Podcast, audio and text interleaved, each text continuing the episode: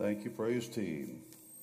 All right, kids, I think we got a few of you back there. Why don't you come on up here for just a minute? Come on up. Why don't you all teach me something this morning?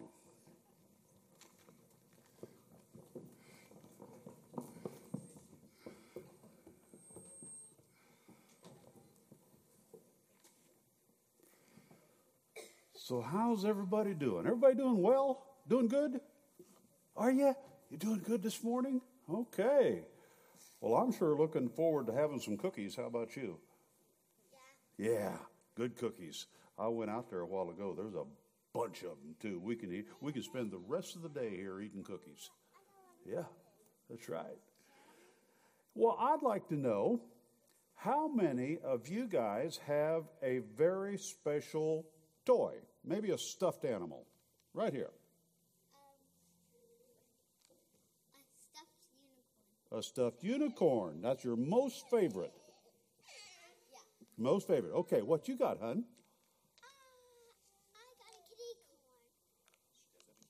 Okay. Wow. Okay. And that's your most favorite, right? No, That's your most favorite That's your most favorite right there. Okay. What you got, cat. Oh, okay. Very good. What you got? You got a special stuffed animal or toy that you like? A dog. Both of you got dogs. All right. Well, yeah, what you got, Bree? Can it be a real animal? Huh? Can it be a real animal? A real animal. Okay. Jack Jack. And what is Jack Jack's my favorite dog. your favorite dog? Okay. One more. Toby. What's that? Toby. Toby?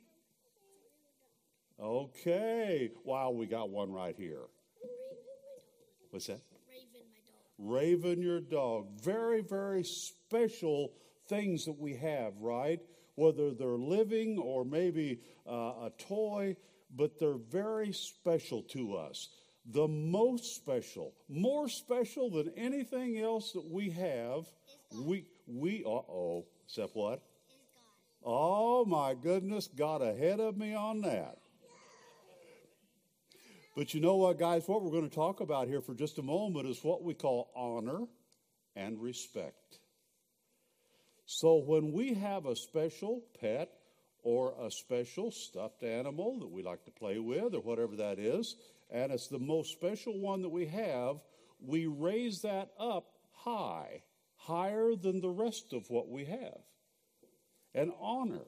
You know, when I do weddings, you know what we do before the bride comes down the aisle? I have everybody stand up. You know why we do that?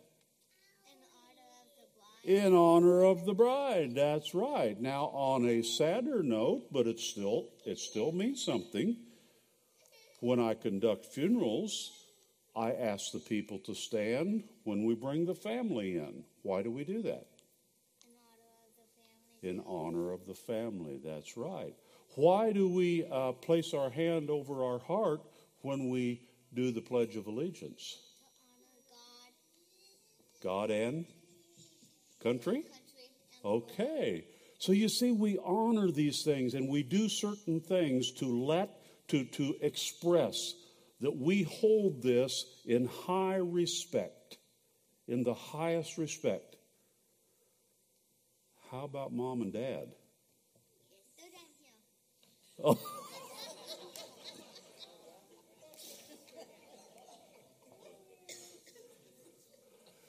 Shannon, uh, Keith, I'd like to meet with you after church.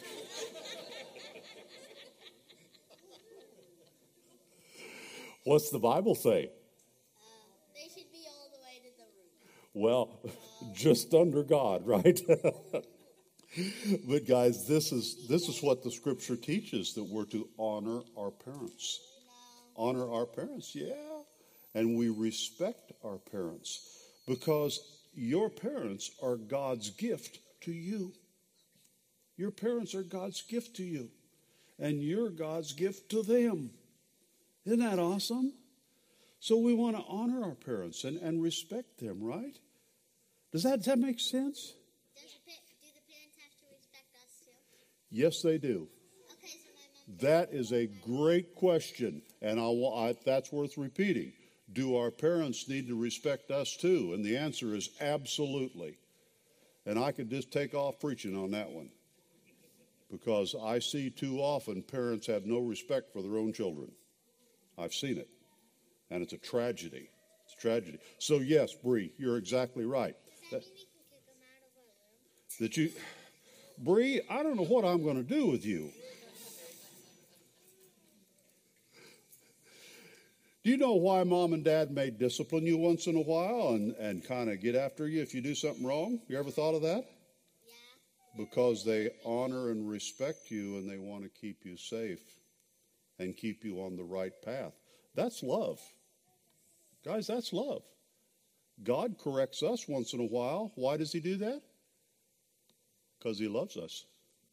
He loves us, okay? So we've just learned a little bit about honor and respect. Okay? Can we pray together? Yeah. All right. Father, I thank you that we have a God that is worthy, worthy, alone is worthy of all honor and praise because you alone are God. And so, Father, we want to lift you high uh, every moment of our life. May you be the most important thing in our life. And we ask this all in Jesus' name. Amen. Thank you, guys.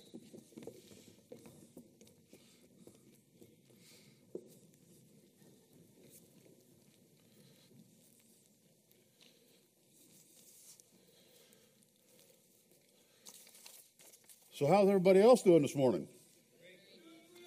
Do, doing good, superb, outstanding. Well, uh, it's been a it's been a very busy week. It has been a great week. I have seen Christ uh, exalted in so many ways this week through interaction with people, and and we had the opportunity to uh, to join with uh, uh, Lansing Correctional Facility, and uh, what do you call that, Gary? Community night. Thursday night live. Thursday night live. Uh, worship and praise, and we hadn't been in for what three years? Yeah. And because of COVID, and, and I want to tell you something, folks, we had church. We had church. And God was glorified, Christ was exalted, and uh, lots of prayers and lots of praise. So it was good. And I do have my shoulder surgery rescheduled. Uh, they want to do it next week, and and uh, and uh, but anyway, uh, basically, I met with them and I said, I have I have Ray Shoemate's my hero, and whatever Ray had done, I want done, and because I want to be just like Ray, and and so Ray, I've got I've got a shoulder replacement scheduled. Okay, what one did you have?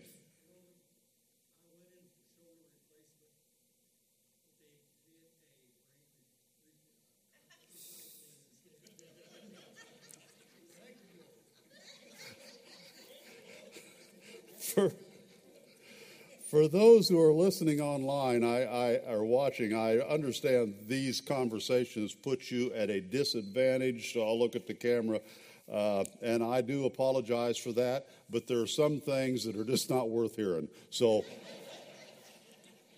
don't worry about it. Okay. Uh, just one update. I think we uh, updated everybody on uh, Floyd Boss. Wilburn, Wilburn Ludlam is doing well. Uh, Ken Herron is at uh, uh, Aldersgate Village in rehabilitation, what do they call it? Physical therapy. And Ruth Bryson has been transferred to Brookside. so for some from rehab and, and healing. did I miss anybody? Floyd Boss is home, I know. Uh, I also want us to lift up uh, a dear brother in Christ, uh, Floyd Good. I want us to be praying for Floyd Good. Okay? Spoke with him a couple of weeks ago, and, and uh, just needs our prayers. So, with that being said, let's have a word of prayer. Let's dive into our text this morning. And I want to say Adam has really done a beautiful job of introducing uh, the text and the message uh, here this morning through his communion meditation. So, Father, we come in the name of Jesus to thank you for this opportunity. Thank you for that moment with the children where we can uh, just get a glimpse of what's going on in them busy little hearts and minds. And Father, it's, it's good. It's good. And I thank you that they have the, the openness the, uh, uh, to, to just share and talk and, and feel like they really are a part of this church. That's so important. They are a part of this church. And I thank you for that. We pray for those who are still recovering from surgery, from, from accidents, from illnesses. Uh, Father, uh, recovering from uh, sorrow and grief. Father, we've had it all. We've had it all. And you are Lord over all. So, in that, we give thanks. And we pray now that you would take us through the message. May we listen very carefully to what you have to say. In Jesus' name, amen. Amen. We are in the shadow of the cross in our journey with the Lord. It is Passover. The Lord is about to celebrate his last Passover meal here on this earth. But he is also about to turn things upside down during this very intimate and personal time with his disciples. So, with that being adequate for the introduction, let's stand at the reading of God's Word. We are in Luke chapter 22, verses 14 through 23.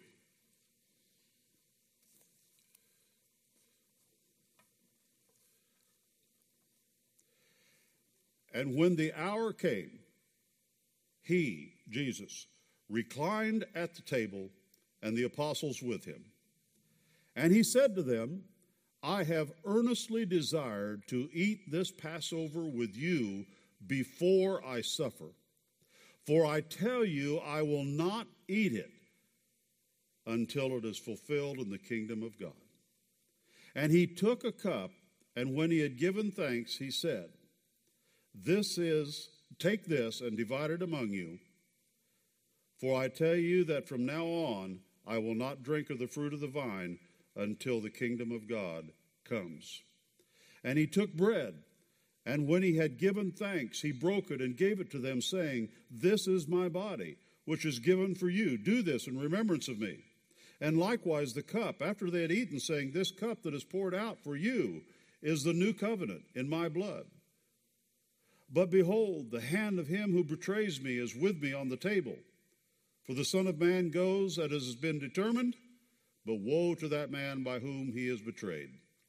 And they began to question one another which of them it could be who was going to do this.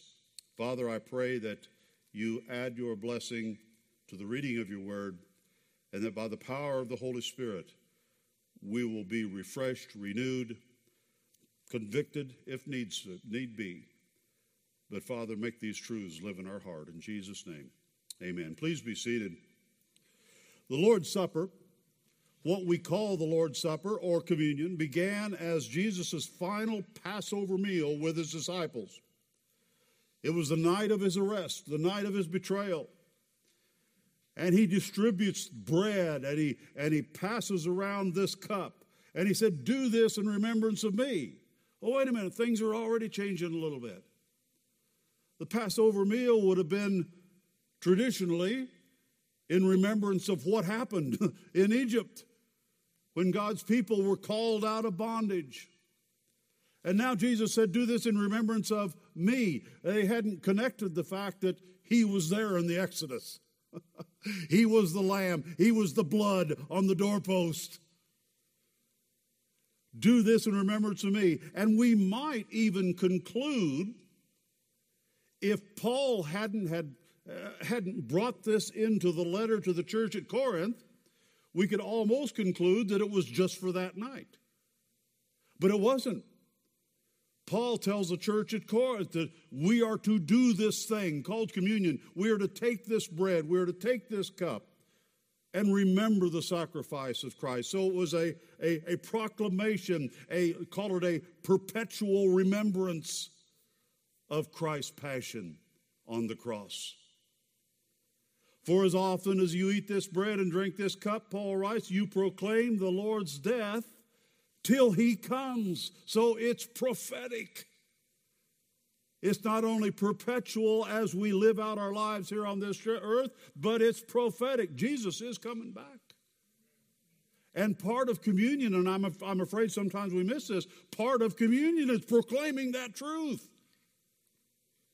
And after this meal, Jesus would have girded himself with a towel and washed the disciples' feet, according to John's account of this evening. Establishing forever the humility of the Son of God and a model for service. The Passover feast opened with a prayer of thanksgiving, followed by the drinking of the first of four cups of wine. Next, they ate the bitter herbs and sang Psalms 113 through 114. Then they drank the second cup of wine and began eating the lamb and the unleavened bread. And after drinking the third cup of wine, they sang Psalms 115 through 118. And then the fourth cup was passed among them. And it is likely that between, between the third and fourth cups of wine, Jesus might have instituted the supper if things would have followed normal Passover meal order. And he broke a piece of unleavened bread and he gave thanks. Guess what? There's his prayer. In the middle of this text, and remember this series is about the prayers of Jesus, he gave thanks. But, folks, this is way beyond the common, Lord, thank you for this food. Way beyond what we normally think of as giving thanks. So, do we see, or what we see in this event, so profound, so pivotal, that I think there's three areas of examination that we can use this morning. And the first one of those, by way of preaching points, Jesus showed or demonstrated a desire that was passionate, personal, and prophetic. He said, when, and the scripture says, and when the hour had come, he reclined at the table, the apostles with him, and he said to them, I have earnestly desired to eat this Passover with you. Think about that. This, this, this great uh, uh, uh, event of, of communion can, can have the appearance of being so simplistic, just, just observing a, a centuries old tradition. But Jesus said it was this moment it was this moment right here. It was this exact time in history that I have longed for ever since the people came out of Egypt. I've been waiting for this moment. Isn't that awesome? And what was this moment all about? Suffering and dying. Suffering and dying. Jesus had been looking forward to this night ever since the first Passover when the angel of death passed over the children of Israel. And now he comes to this moment not with dread, not with fear, but with fervency. I have earnestly desired to have this moment with you. Jesus was about to provide freedom from sin that would be available to all humanity. The first Exodus, provided freedom from bondage, freedom from slavery. And now he says, I'm going to set you free from the bondage and slavery of sin.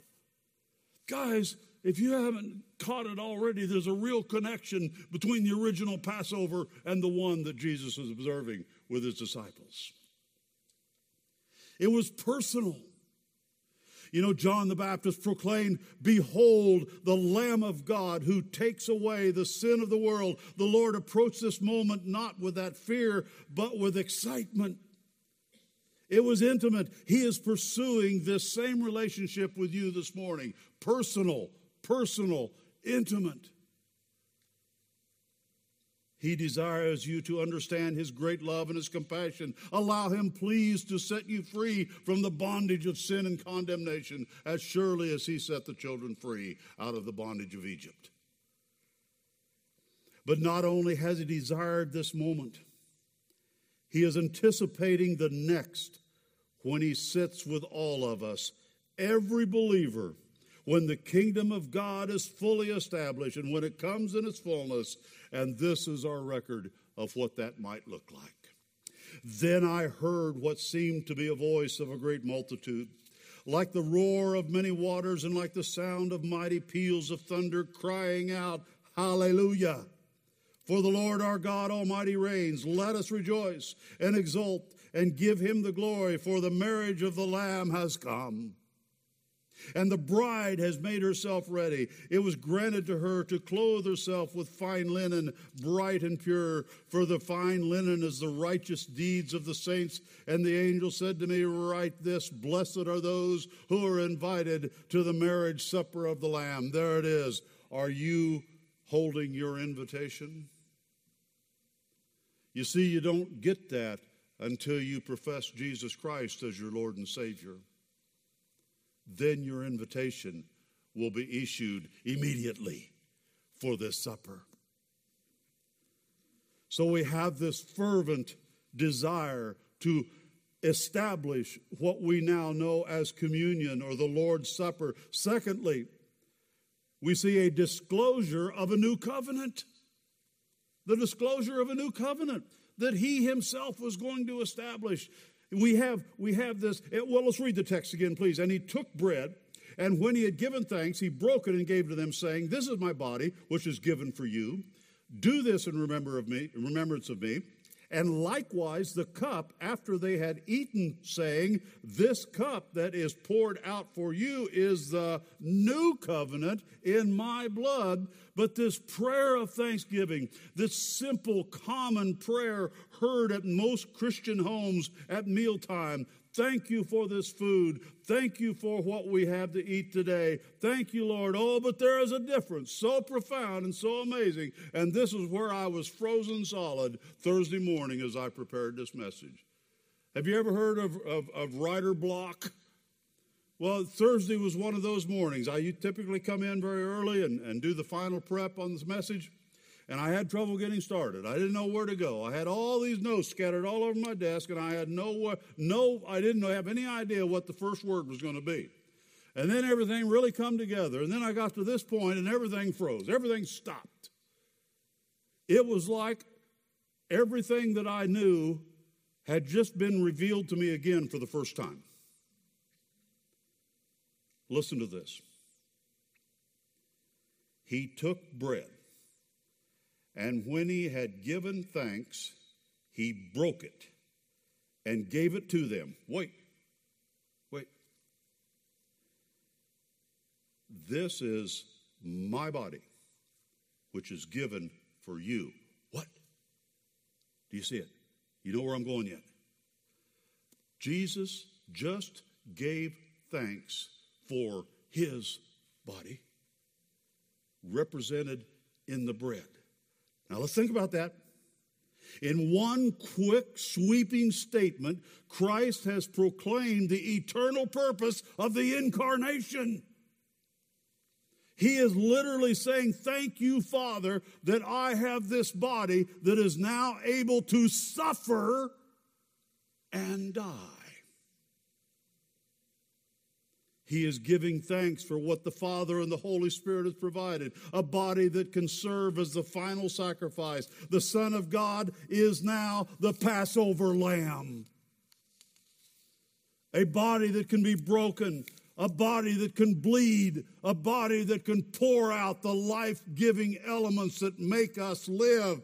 And all because it was necessary for the forgiveness of sins once and for all. And likewise the cup after they had eaten, saying, The cup that is poured out for you is the new covenant in my blood. And the scripture says specifically, and likewise he took the cup. There may be an indication of the same process there.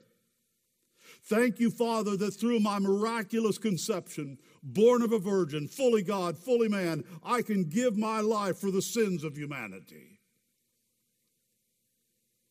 And I want us to listen very carefully, if you would please. I'm going to read a, a fairly lengthy passage of Scripture, and I'm going to be very careful in all seriousness to obey my wife because she constantly tells me, slow down. And she's right. I want you to listen to this with, with earnest ears at what the writer of Hebrews, once again, referenced by Pastor Adam listen, maybe even with your eyes closed, and hear the word of God.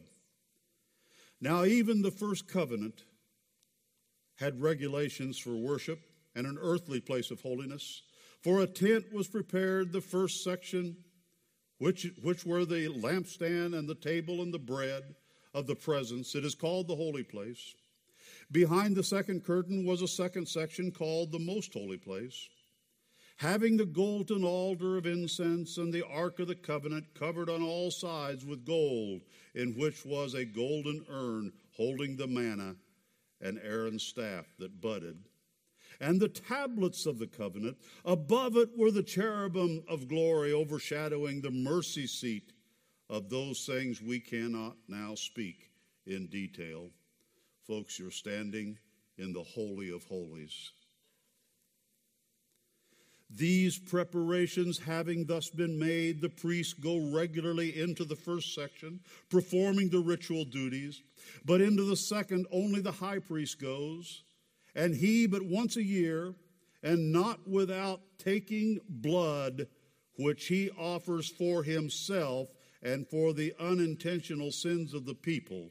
By this, the Holy Spirit indicates that the way into the holy places is not yet opened as long as the first section is still standing which is symbolic for the present age, according to this arrangement, gifts and sacrifices are offered that cannot perfect the conscience of the worshiper, but deal only with food and drink and various washings, regulations for the body imposed until the time of Reformation. But here we go. Hang on. But when Christ appeared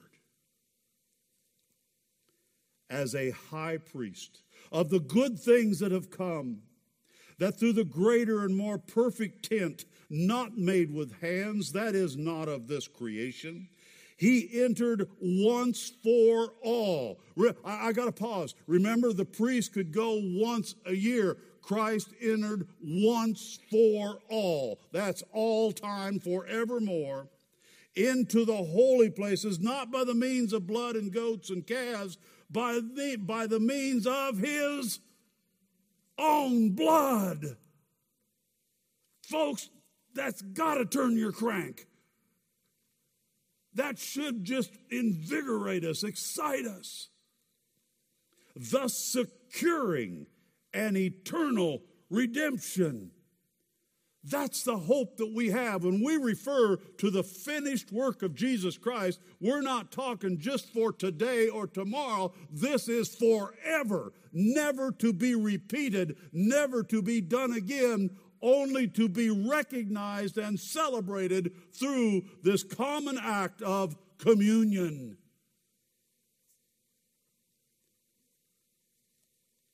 For if the blood of goats and bulls and the sprinkling of defiled persons with the ashes of a heifer sanctify for the purification of the flesh, how much more will the blood of Christ, who through the eternal Spirit offered himself without blemish to God, purify our conscience from dead works to the serve the living God?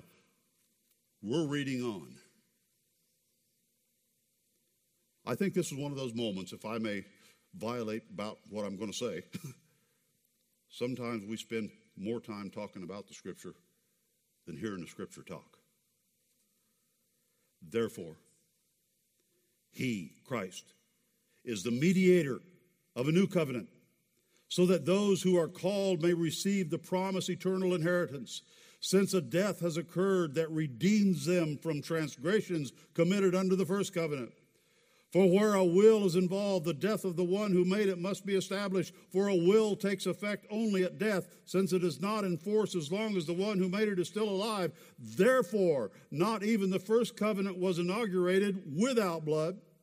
For when every commandment of the law had been declared by Moses to all the people, he took the blood of calves and goats with water and scarlet wool and hyssop and sprinkled both the book itself and all the people, saying, This is the blood of the covenant that God commanded for you. And in the same way, he sprinkled with the blood both the tent and all the vessels using in wor- used in worship. Indeed, under the law, Almost everything is purified with blood. Listen, and without the shedding of blood, there is no forgiveness of sins. Hallelujah! Hallelujah! And all of this, all of this, you see how Christ is woven into the eternal plan of God. Thus, it was necessary for the copies of the heavenly things to be purified with those rites, but the heavenly things themselves with better sacrifices than these. For Christ has not entered into the holy places made with hands, which are copies of the true things, but into heaven itself. Now to appear in the presence of God on our behalf. Guys, do you see it? Do you see it? He took the blood of the covenant and he stood right in the presence of God and he says, This is for all of creation, all of mankind. I have redeemed them.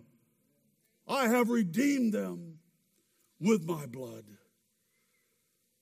Nor was it to offer himself repeatedly, as the high priest enters the holy places every year with blood not his own for then he would have had to suffer repeatedly since the foundation of the world. But as it is, he has appeared once for all at the end of the ages to put away sin by sacrifice of himself. And just as it is appointed for one man to, for man to die once, and after that comes judgment, so Christ, having been offered once to bear the sins of many, will appear a second time, not to deal with sin, but to save those who are eagerly waiting for him. Are you ready? Are you ready? Three more verses. Whew. Chapter 10, verse 5 through 7. Consequently, when Christ came into the world, he said, Sacrifices and offerings you have not desired, but a body have you prepared for me, the incarnation. In burnt offerings and sin offerings you have taken no pleasure. Then I said, Behold, I have come to do your will, O God. It is written of me in the scroll of the book. My friends, brothers, and sisters, these are the greatest work, words. As great as any word God has given, these are of the greatest that are penned in this thing we call the Bible. Thank you, Father. Thank you, Father, for allowing me to be born so that I could have a body prepared to die. Take this. Take this bread. This represents my body. Thank you, Father. Take this cup. This cup represents my blood. The life of the being is in the blood. There is no forgiveness of sins without the shedding of blood. Take and drink. Take and drink. But God had to take on the human form with life giving blood pulsing through his veins and arteries and hearts and lungs before he could do this. Before he could do this. A desire, a disclosure. Number three, a destiny determined in eternity past. But behold, the hand of him who betrays me is with me on the table, for the Son of Man goes as it has been determined but woe to that man by whom he is betrayed. And they began to question one another which of them it could be who was going to do this. You see, this story is leading to this moment. The story that is leading to this moment did not just begin in Genesis. It was God's plan before the dawn of creation. God would someday send a Redeemer. Christ's love for us did not start at the incarnation. He has loved us from forever past. And He will love us for forever future. But something else is clearly evident. There is a betrayer present. As surely as Christ's death was foretold, the betrayal by Judas has also been determined. Quick comment. Before Christ chose his 12 apostles, Jesus had spent a whole night in prayer. So we must believe and are convinced that it was the Father's will that Judas be among them. But the selection of Judas, listen to this carefully, please. The selection of Judas did not seal his fate. Rather, it gave him opportunity to watch the Lord Jesus closely, believe, and have the opportunity to be saved. God, in his sovereignty, had determined that his son would be betrayed by a friend. But I want you to please understand this statement I'm about to make because in it we find the answer to the mystery of foreknowledge and human will. But divine foreknowledge does not destroy human responsibility or accountability. Judas made each decision freely and would be judged accordingly, even though he still fulfilled the decree of God. Acts 2:23 says this Jesus delivered up according to the definite plan and foreknowledge of God you crucified and killed by the hands of lawless men the sovereignty of God and the free will of man do not contradict, they complement in fulfilling the will of God. Now, I'll let God hold that mystery in his infinite knowledge and be completely satisfied with the answer that I have just given you. One of the purposes of the supper, in remembrance of me, is a memorial feast to remind the believer that Jesus Christ gave his body and his blood for the redemption of the world. There is no suggestion in this that the supper had any other miraculous manifestations or long term effects. It was bread and it was wine. The bread remained the bread, and the wine remained the wine. And the physical act of receiving the elements did not do anything special to the 11 disciples.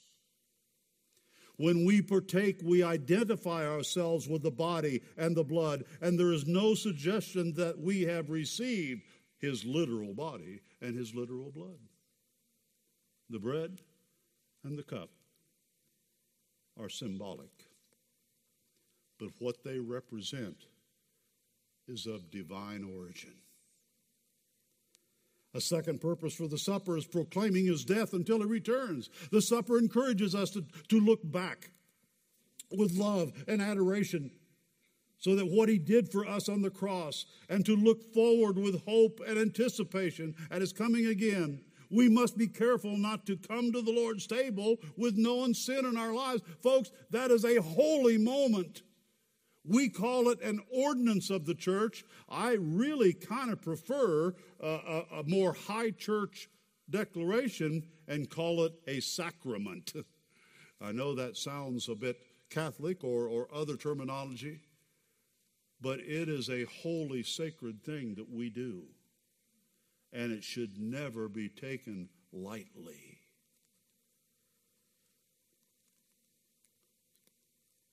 The third blessing from the supper is a reminder of the unity of the church. In 1 Corinthians 10:17 we find there is one loaf. The Lord's Supper is not the exclusive property of any Christian denomination or gathering. It was given for the body of Christ. And whenever we share in the supper, we are identifying with Christians everywhere and are reminded of our obligation to keep the unity of spirit in the bond of peace. So, a long journey to get to this question Do you know the Christ of this communion meal? Do you know the Christ of this supper? Do you know him? Can, can you even fathom the love that he has extended, the love that he demonstrated. and the boldness and the willingness and the great joy he had in this short little prayer of thanking God for the bread, which is the body that you gave me, Father. Because of your great gift, I can now be the final, final sacrifice for all time. If you don't know the Christ of this supper meal, then you don't know the Christ of Scripture. And if you're looking forward to see him, seeing him someday and being at the last big banquet, you better make sure you got an invitation because it, it isn't given to just anyone. It's given to those who repent. Repent and cry out for the mercies of God and say, God, I'm a sinner. I'm a sinner, hopelessly lost, forever separated from your kindness and righteousness and justice. I deserve hell. And if you're willing to admit that and plead the finished work of Jesus Christ as your only hope of forgiveness, boom. I'll see you at the supper table. I'll see you at the supper table. Let's pray. Father, as we conclude this, this time of consideration, looking at the brevity of this prayer, but also coming to grips with the fact there could be volumes written about it, and probably has been. But all of that being said, may this one truth prevail as we close our time together. Jesus died not only for sins, he died for sinners, paying the price of the sins the sinner had committed. By grace, we are saved through faith not of works, that any man should boast. It is a gift of God. For the glory of Christ, we pray. Amen. Please stand. We have our invitation.